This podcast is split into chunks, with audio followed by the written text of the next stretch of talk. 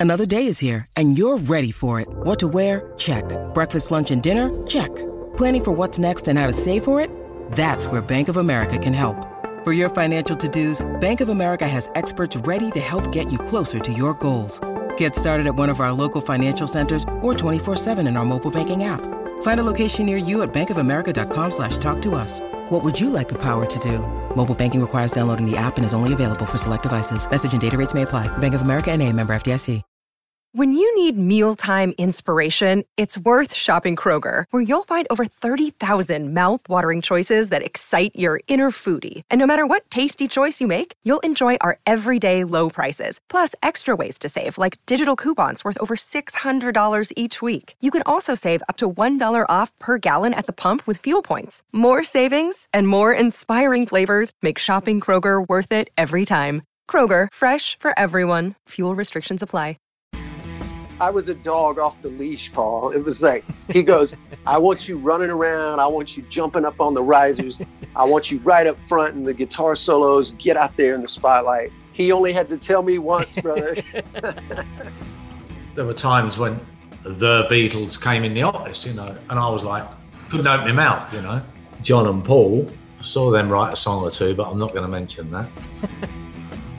Hello and welcome to episode 19 of Vintage Rock Pod, the podcast series that proudly claims that my music is better than yours. I'm Paul Stevenson, thanks as always for hitting play.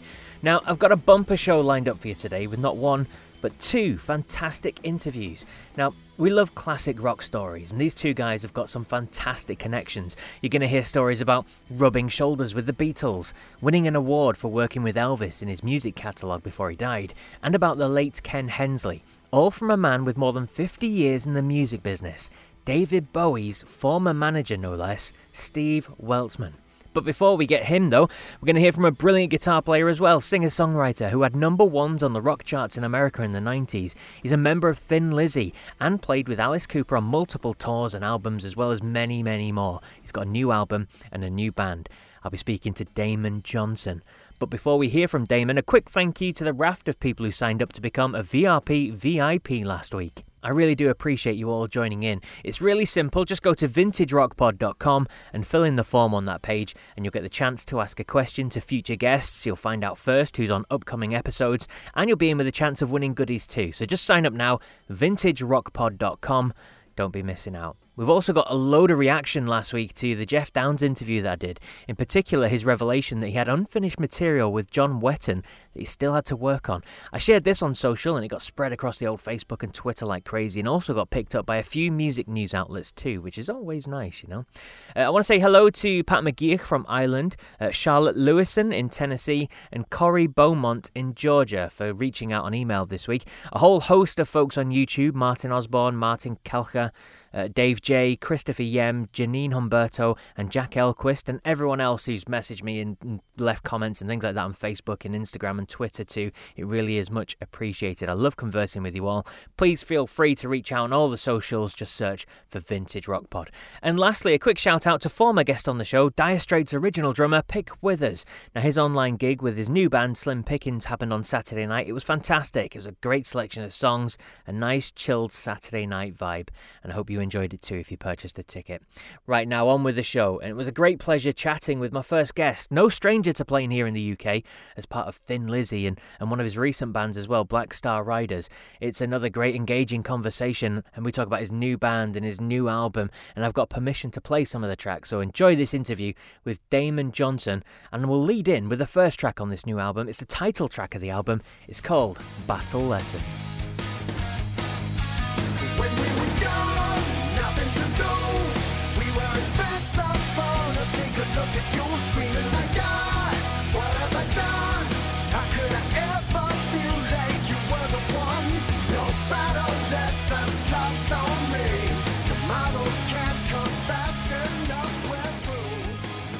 Now, I'm delighted to say my next guest on Vintage Rock Pod is a man who's been in some incredible bands. We're talking Black Star Riders, we're talking Brothers Cane, we're talking working with Alice Cooper, Thin Lizzy, and now with his own band, Damon Johnson and the Get Ready. He's got a brand new album out, and we're delighted to speak to him now. We're going to speak to the main man himself. Damon, welcome to Vintage Rock Pod.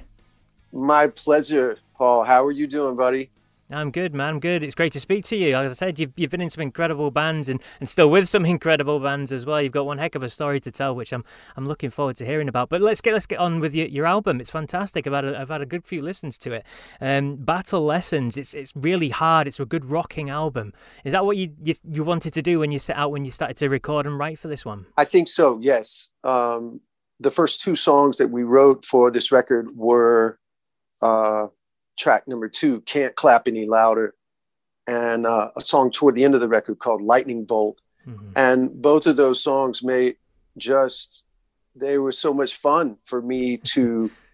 To I remember sitting in this is my little office here. This is where I make my demos and stuff like that. And I just remember working on it. And uh, I wrote most of these songs with my old friend Jim Troglin, just one of my best mates. And I remember sending him the demos and his reaction. He, he was like, What? like, this is amazing. so I think, especially after those two songs were written, I just made a conscious decision like, hey, let's make a focused, riff heavy, badass rock and roll record. Let's rock out. Yeah. Good stuff. Yeah. And how long has it taken to, to get to where we are now? Because it's, it's just come out, hasn't it? It's just been released, but it's been in the works for a while. It has, mate. Um, we started writing those songs back in October of 2019. Crikey. And um, we went into the studio with my great friend, producer legend Nick Raskulinecz. Um, and we started really the end of February, early March, almost a year ago, right now mm. is when we were, were working. And uh, because of his busy schedule, we had already decided to record the songs in groups of three. So like we would do three songs, he would go back to some mega band that he was producing, and then we would come back later. But I'll never forget it being out in the vocal booth. Uh, we had recorded the title track, Battle Lessons, Can't Clap Any Louder, and Let the Healing Begin. I was singing, and Nick came over the talk back. He said, Hey, brother, the NBA just canceled their entire season, uh, you know, because of COVID. Yeah. And right at that moment, you know, we knew, okay, they're, we're going to have to close the studio. It's just, yeah. So I felt like that was an interesting point to bring up because, you know, again, that was a year ago, brother. Yeah, yeah. So it wasn't until I think July, June or July that we got in to do three more. And then the final three, we finally got in in October, okay. maybe the first of November, actually, is when we did the final three. So, yeah, not ideal so I, I, not ideal to make a record that way, but I could not be more pleased with the results. And uh, you know, I guess we'll always look at it like, hey, you just do what you have to do. And uh, I'm I'm just grateful, man, that it's out and that the reaction has been so positive as it has been. Yeah, absolutely. Like I said before, it is a really rocking album. It's a fast album. It's up there. Um, my favourite track on it, if you don't mind, is, is track four, Shadow Country.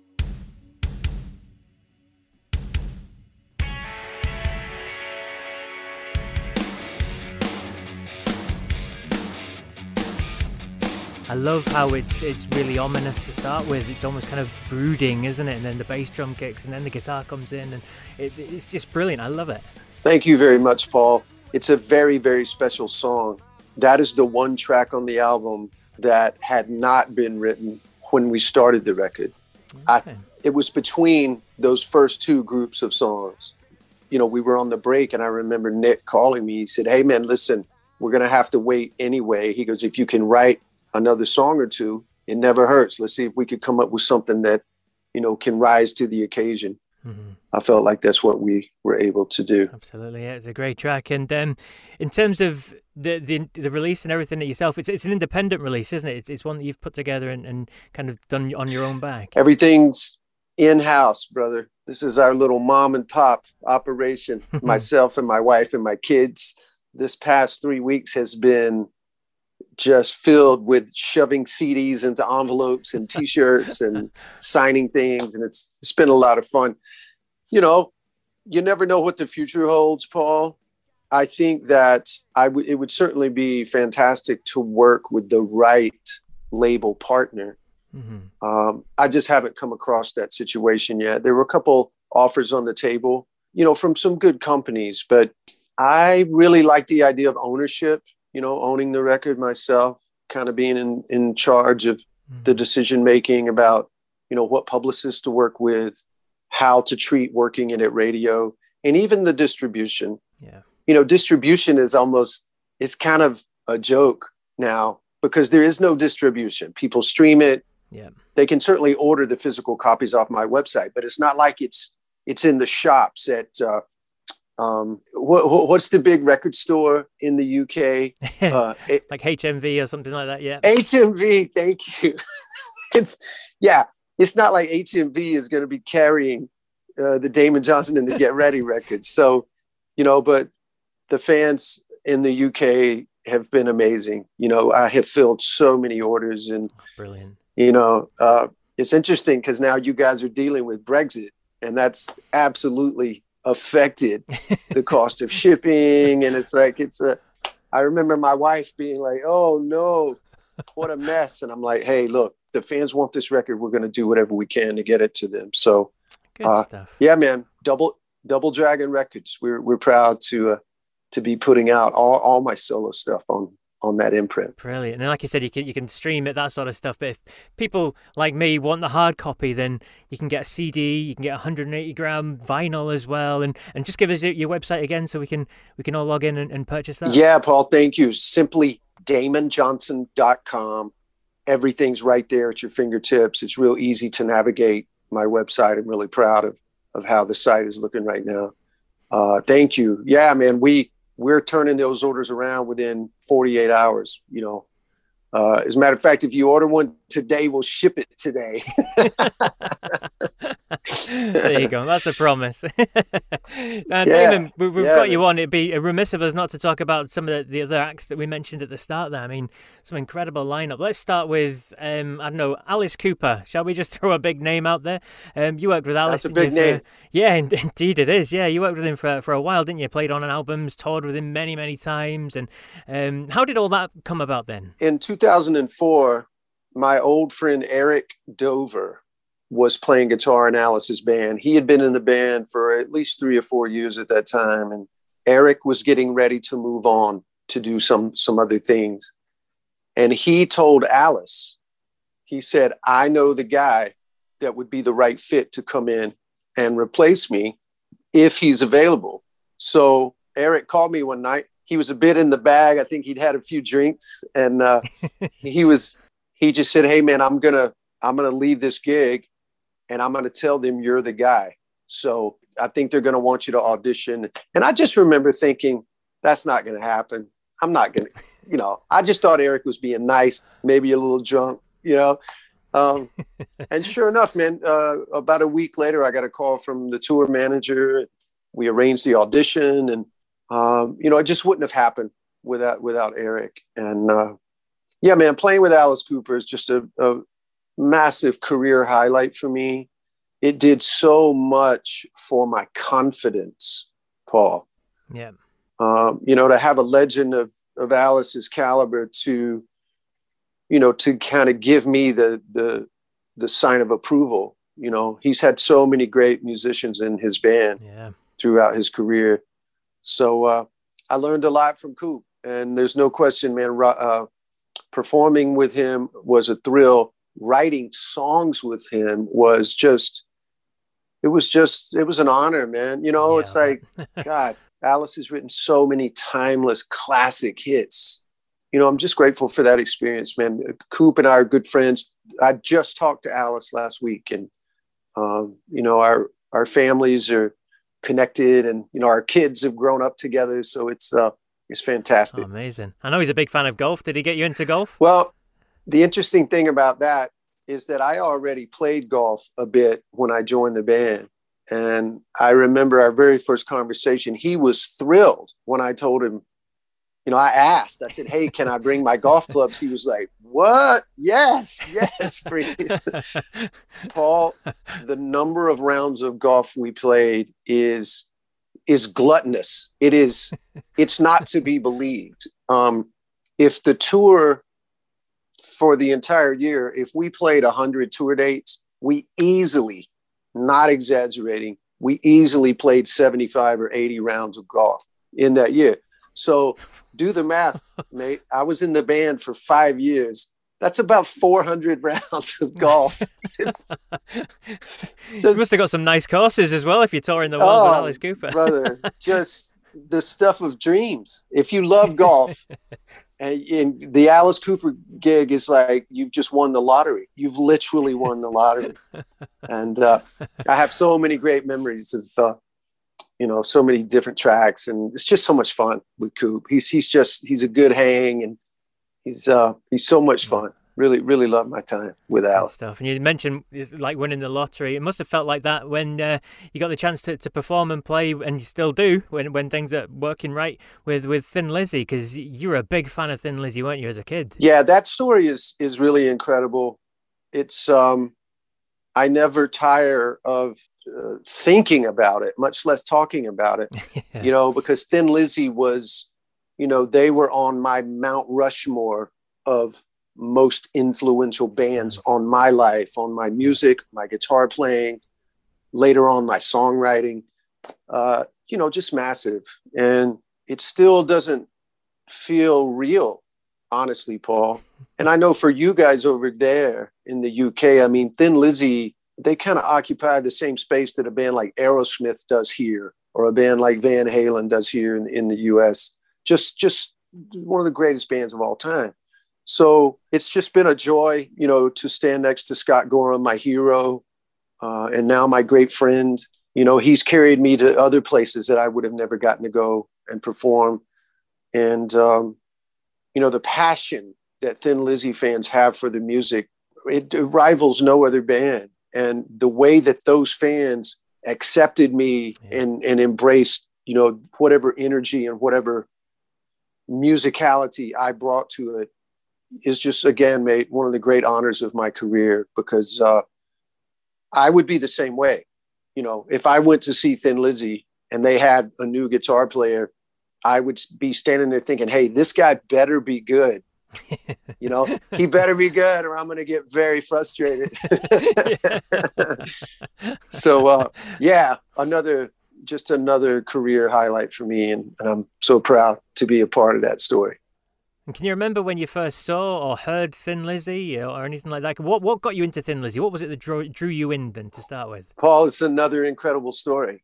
I was 15 years old in 1979, and I went with my mates to the auditorium uh, about two hours north of the little town we grew up in.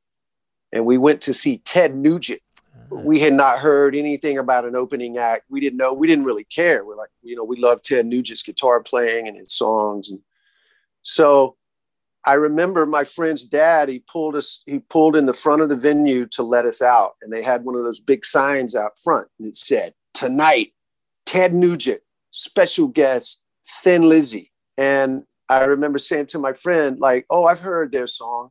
They got that song. The boys are back in town." That's all I knew. Mm-hmm. So we go in right as the house lights go down. You know, we're standing on the floor, the smoke, the sirens are kicking off. And then there's this big power chord, and the spotlights come on, and this six foot four, lanky, skinny black guy playing a Fender precision bass that had a mirrored pickguard on it, and he's shining the reflection into the audience, onto the girls brother, that was like an explosion. And not it, me and my friends, we were all like, what the fuck is happening? what is this? It's crazy. And, uh, you know, over the course of the next 45 minutes, they pummeled my teenage brain with awesome song after awesome song, great riffs, great songs. And that was it. That was it you know, I went to the record store the next day.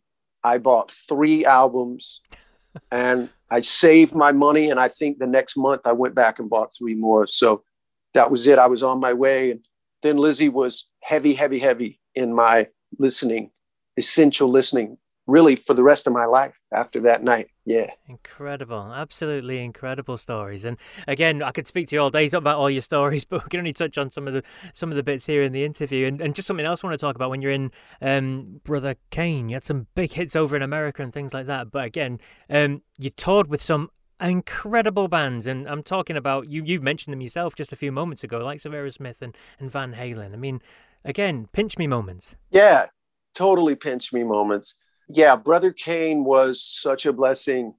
Um, you know, for four guys from Alabama, you know, Alabama is not like the hotbed of rock and roll bands. It never has been. It's still not to this day. Mm-hmm. So I just remember having this this feeling of being a bit overwhelmed constantly. Like I couldn't believe that our song was on the radio. I couldn't believe that, you know, our song went to number one the summer of 93. And then we had another number one two years later. But yeah, those were magical phone calls, you know, that we would get. We'd be on the road and, you know, this is long before cell phones. So, you know, you'd stop at a truck stop to put, to gas up the van, you know, while we're out yeah. touring. And, and I would call the office and they'd say, hey, Damon, we just got the call. We got, we're going to do eight dates with Aerosmith and, you know, running back to the van and telling the guys, oh my God, guess what?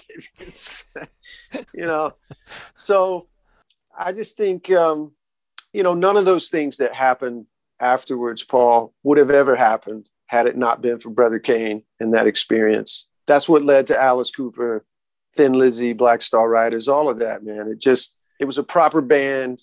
We got a lot of attention.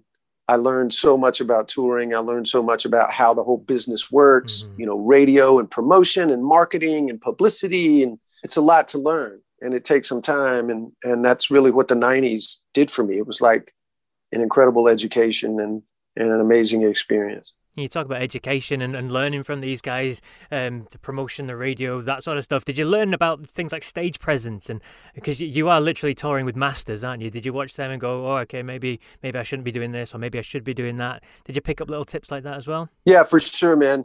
You know, the Brother Cane days were interesting because, you know, we were just a straight ahead rock and roll band.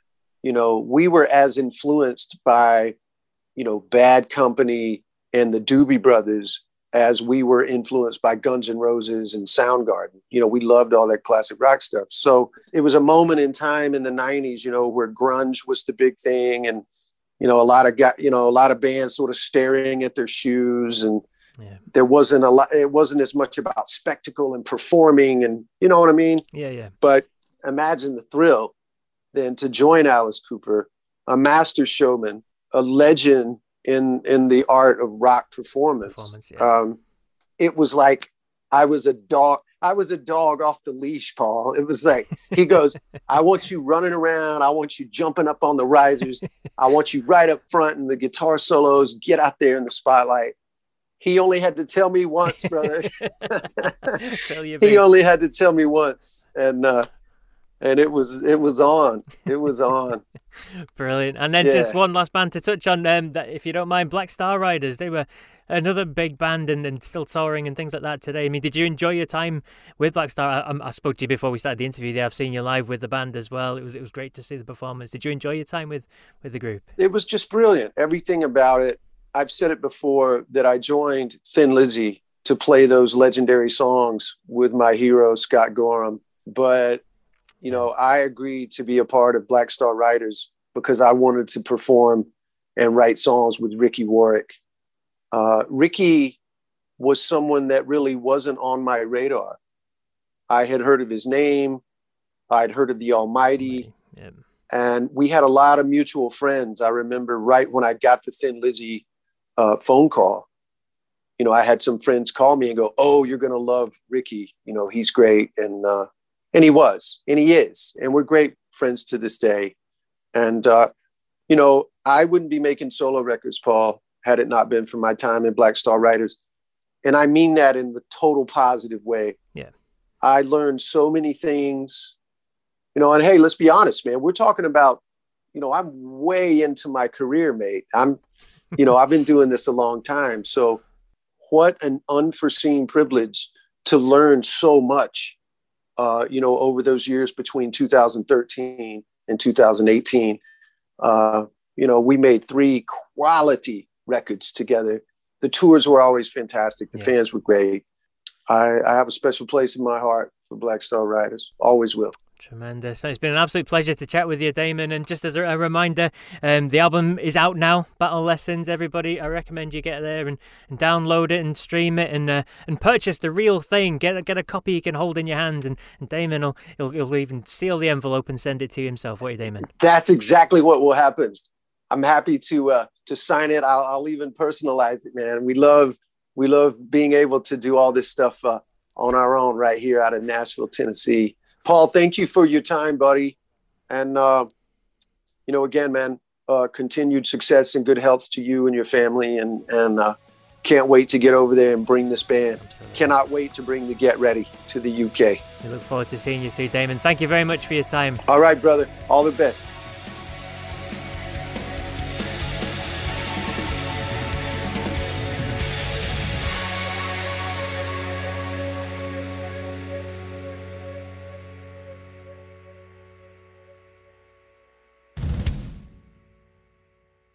Such a nice guy. And do check out that album as well. Damon Johnson and the Get Ready. It's Battle Lesson, the top album. And the classic rock stories do not stop there, people. No, no, wait. Here comes another interview. It's number two for this episode, and it contains stories of the Beatles and Elvis and David Bowie and many, many more. It was my pleasure to catch up with music industry stalwart, as I said, David Bowie's personal manager, no less, here to talk all about that and the special new Ken Hensley album, My Book of Answers. Here's my chat with Steve Weltman. Joining me next, then, on Vintage Rock Pod is a man who's been there, seen it, and done it with some of the biggest names in classic rock. And he's here to talk about a very special album indeed. I'm delighted to welcome to the show Mr. Steve Weltman. Hi, hi, Paul.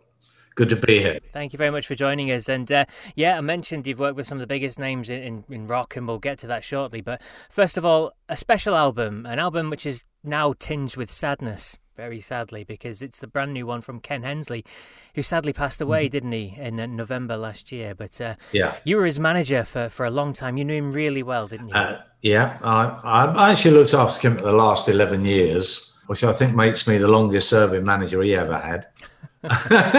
you must have done something right then. yeah. Um, I just, uh, if I may, um, correct you. Um, okay. The album is not tinged with sadness. The album, you know, we finished last summer when Ken was alive. Nothing's happened to it since he passed, apart from the fact that we, well, we mastered it before he passed, probably about six weeks before. And we always plan to bring it out this year, yep. around now. Um, the sadness, obviously, is absolutely out of nowhere he decided to go on his next journey.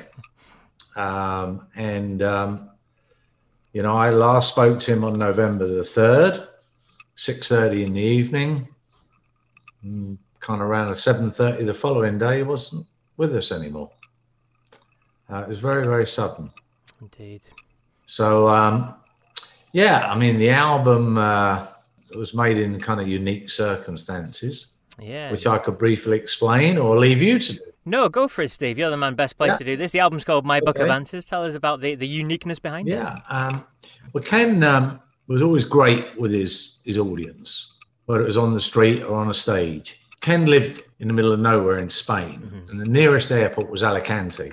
And Ken had gone to check in for a flight via Moscow to St. Petersburg, and I was flying directly from London.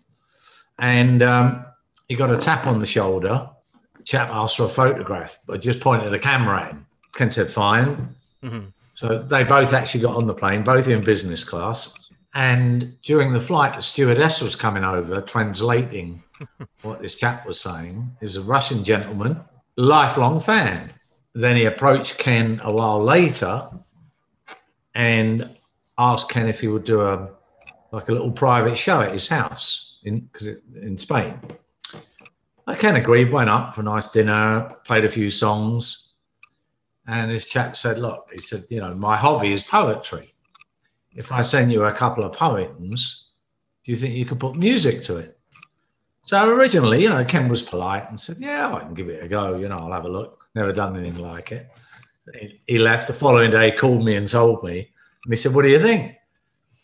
And I can't remember what time of year. I think it was September and 19 this would be And we'd already agreed that we weren't going to do anything the first three months of 2020 because we had had a very busy year.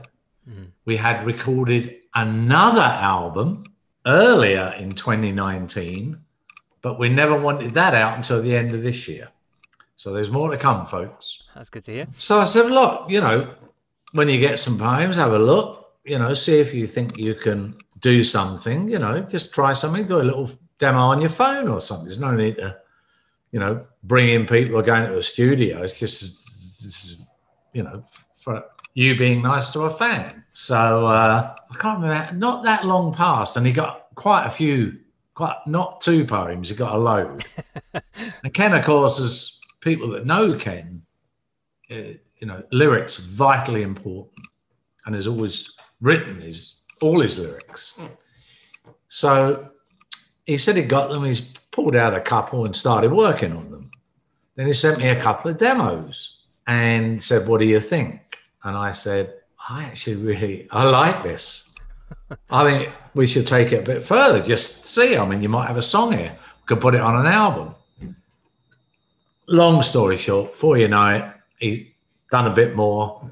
Sends uh, um, an MP3 to Vladimir, the demo, who freaks out. Says he wants to do an album. So that's how the album was born. And the uh, you know Vladimir to this day still doesn't speak Spanish, which Ken did. Doesn't speak English, which Ken did, and Ken doesn't speak Russian. Although Russia is a huge market for Ken, probably our biggest live market in the world. Yeah. So, in terms of the album itself, then musically and things like that, we obviously know Ken's back catalog mm-hmm. and Heep and everything like that. How would you describe this album?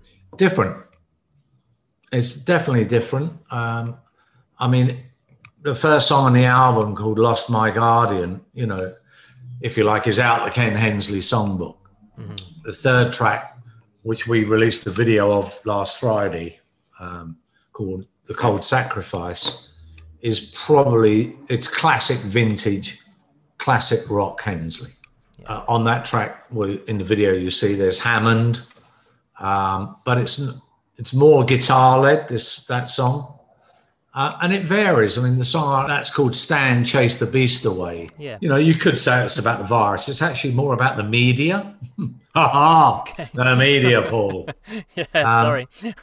and, and Ken's, you know, was had very strong views that the media just want to impart fear on the public, and that certainly relates the mainstream media to the virus, no question globally, not just in England.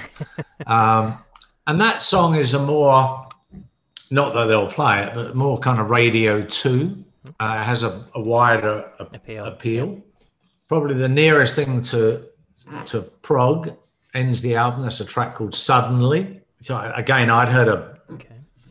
an early, early kind of demo-y version of um, when they started really recording it. And Ken sent over to me. He said, "What do you think of this? Think I need some tweaks?" And uh, so I called him up. I won't tell you what I said to him about a few elements of the mix, but I said, "I said, there's, I got a major problem with it."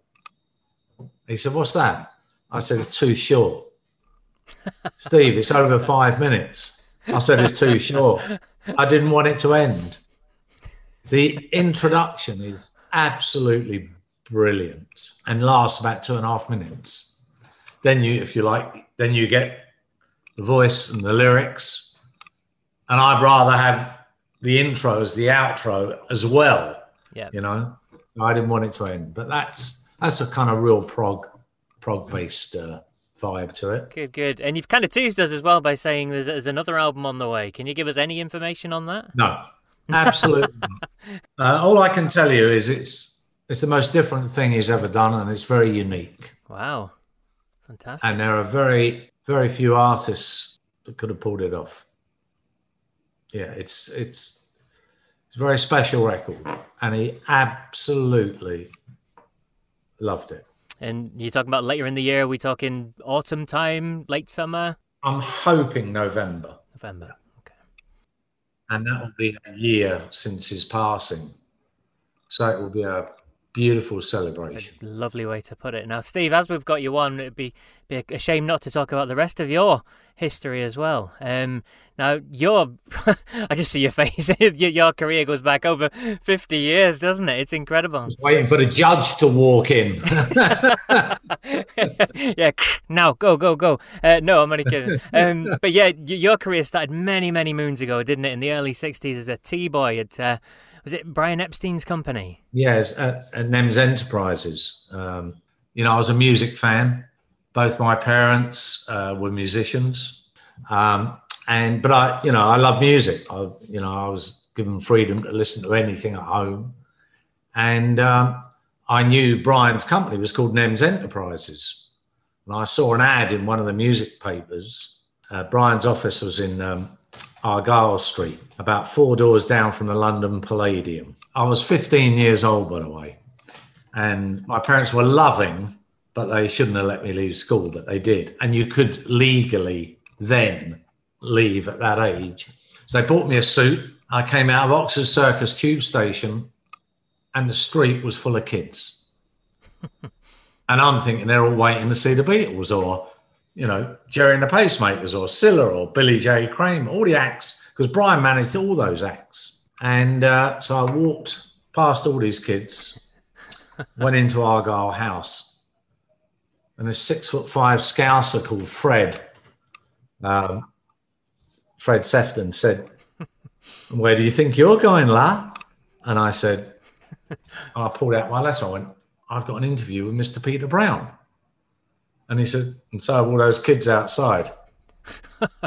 so I went, you know, outside. About 10 minutes later, they came out with a megaphone and he said, um, We're going to start the interviews in alphabetical order. this was two o'clock. Oh, no. You're right. So at five o'clock, you know, three hours at 15 years old might as well have been three years. Yeah. I couldn't even believe I was still there. I walked into Peter Brown's office, and who must have been as bored as me because he was basically saying the same thing. So I sat down and he said, um, and he started saying about right, these are the hours, and I said, hang on a minute, excuse me, Mr. Brown. I said, how much this job pay? You've kept me waiting out there three hours. and he said, uh, I can't remember what he said. He you know, pays this, and I said, well, that's no good. I'm worth three times that amount. And he and he hit his intercom, and I think it was Maureen, and he said, Maureen, he said, "There's anybody left? Tell them to go home. I found finally found the cheeky sod we want." so that was the beginning. Um, I worked well. Obviously, I did the post, did the mail, ran errands. Used to go a, a lot over to Brian's London house beautiful home in Belgravia, um, where I often often saw John and Paul, uh, always in Joanne, his private secretary's office at the top of the house. I saw them write a song or two, but I'm not going to mention that. Um, or the songs anyway, um, literally. Um, and um, predominantly the guy, like, he wasn't my boss, but he helped me an awful lot the guy is still around and he's the leading Beatle expert in the world. His name's Tony Bramwell. And he'd come down from Liverpool with Brian and he also went on to Apple.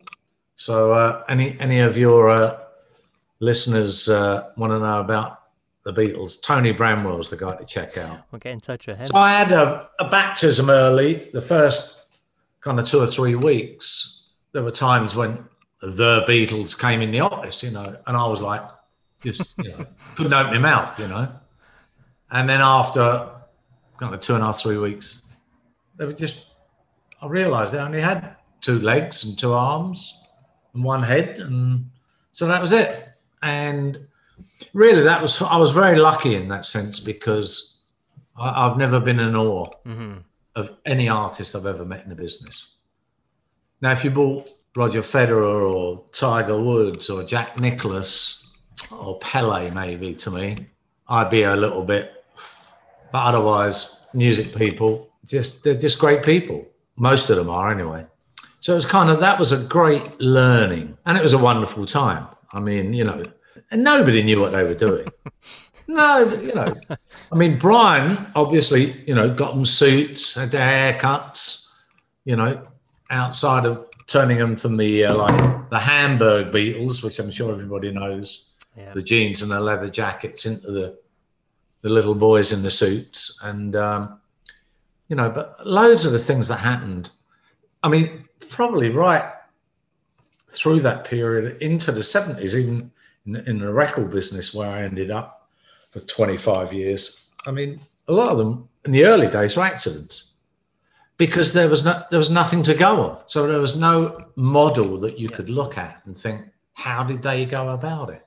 You know. Did you talk about the end of the 70s there and, and going to work for um, an idol, an absolute legend, a man that I'm sure you were delighted to go and work for, David Bowie. I mean, how did that come about to start with? How were you asked to join that party? Yeah, um, well, when Bill died, who owned Mountain Nazareth manager, um, you know, I I left and uh, um, I knew a man in New York called Ken Glancy, who was the worldwide president of RCA Records.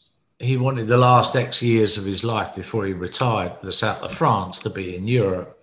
So he chose to come to Britain and he'd known me from my uh, Charisma B&C time and thought I was quite innovative and and asked me to go over there.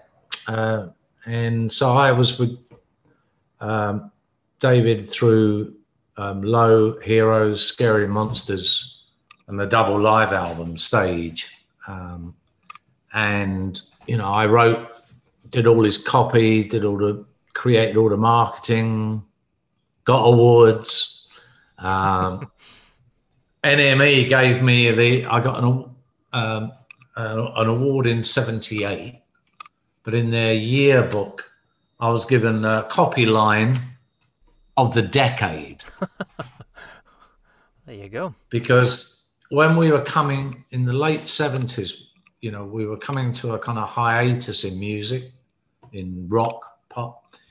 Um, and as about punk was going to explode, the media decided it was you were old wave or new wave. We just David had just finished the Heroes album, so I took double page ads out, and on the left hand side of the page, as you looked at it, it simply said, "There's old wave, there's new wave, and there's David Bowie. brilliant. Absolutely brilliant. Yeah, and I still have the award. It's not one I've given away or very proud of that. And it was, of course, an extraordinary record. You know, David, Bob Fripp, I mean, oh, you know, Tony Visconti, so, I mean, great people. Um, you know, Scary Monsters was uh, wonderfully interesting. I have the signed artwork of that album in Fort Knox, by the way, for anybody who's listening.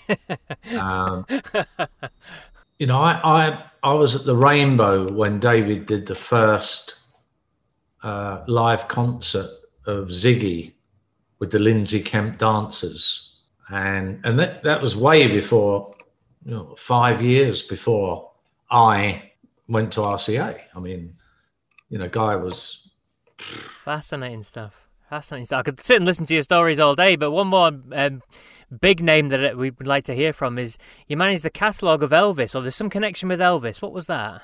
Oh, well, that's RCA. Um, when I uh, joined, uh, was it beginning of 77? Um, I think I was, I was asked to go into a meeting, and it was about Elvis, not about David things were kicked about and people were looking for ideas and so came up with this idea of going back to the original elvis had 16 number one singles in the uk mm-hmm. and i went to go back to the american picture bags with each single put them together in a, in a box started a big campaign called presley gold 16 number ones i think that was in april 77 it came out mm-hmm. and you could only buy the box with six. It was like a just a black cardboard box, but with Elvis, um, the name in gold on it and all the picture bags and the singles inside.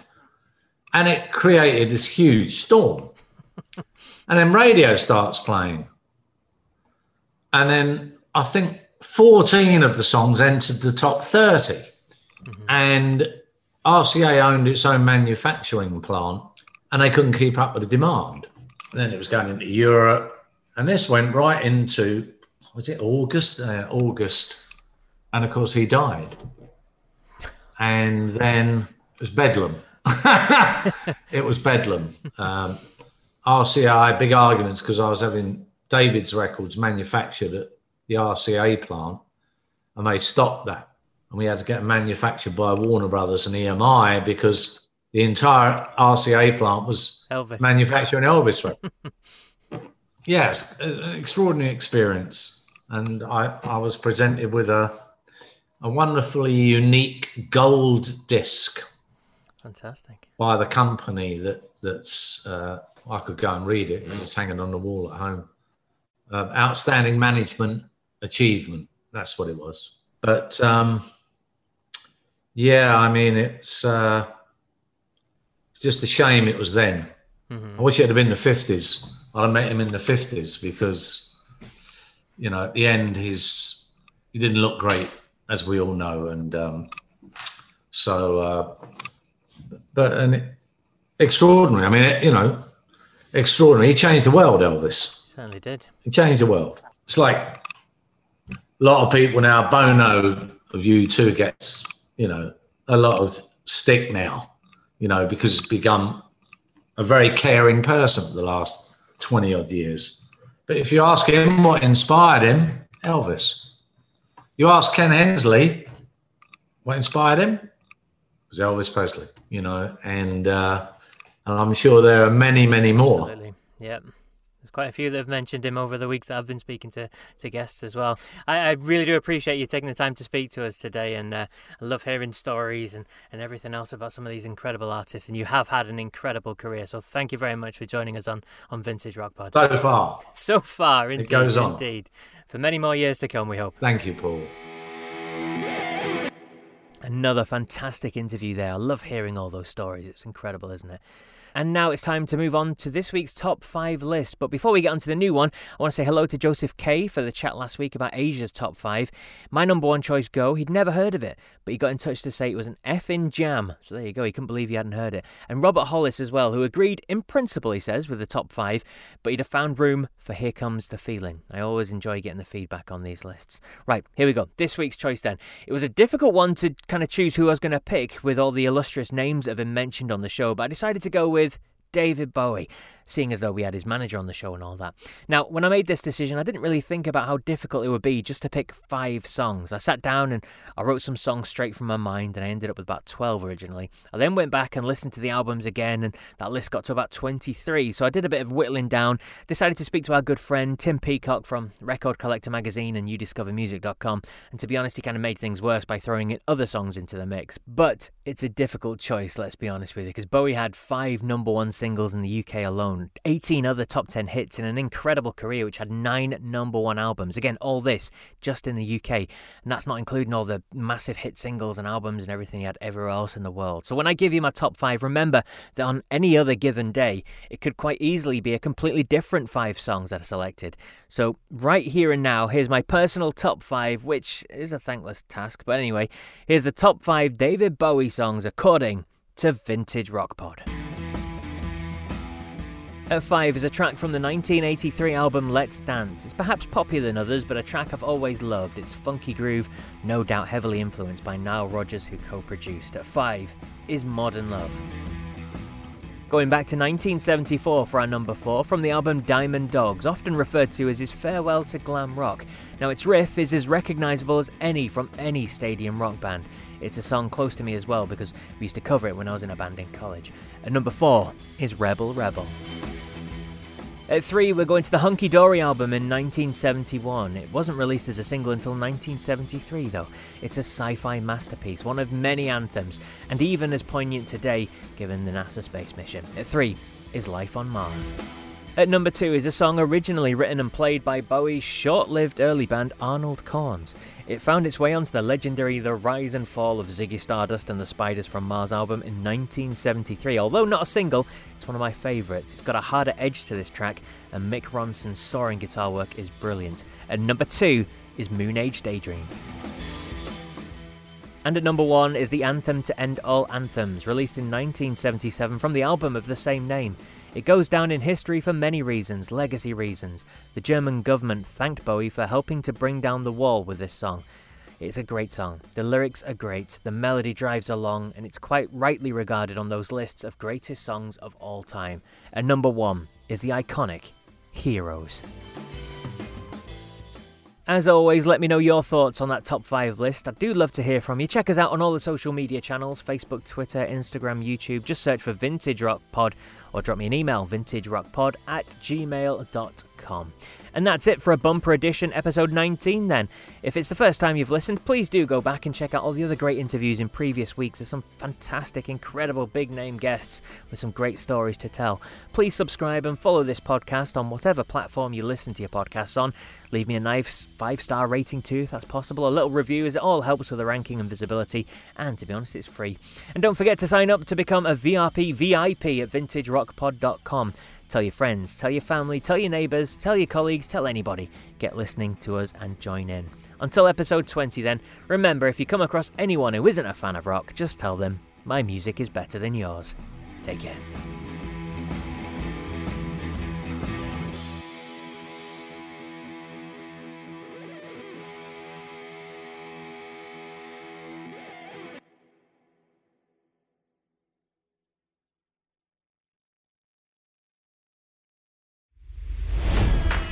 It's NFL draft season, and that means it's time to start thinking about fantasy football.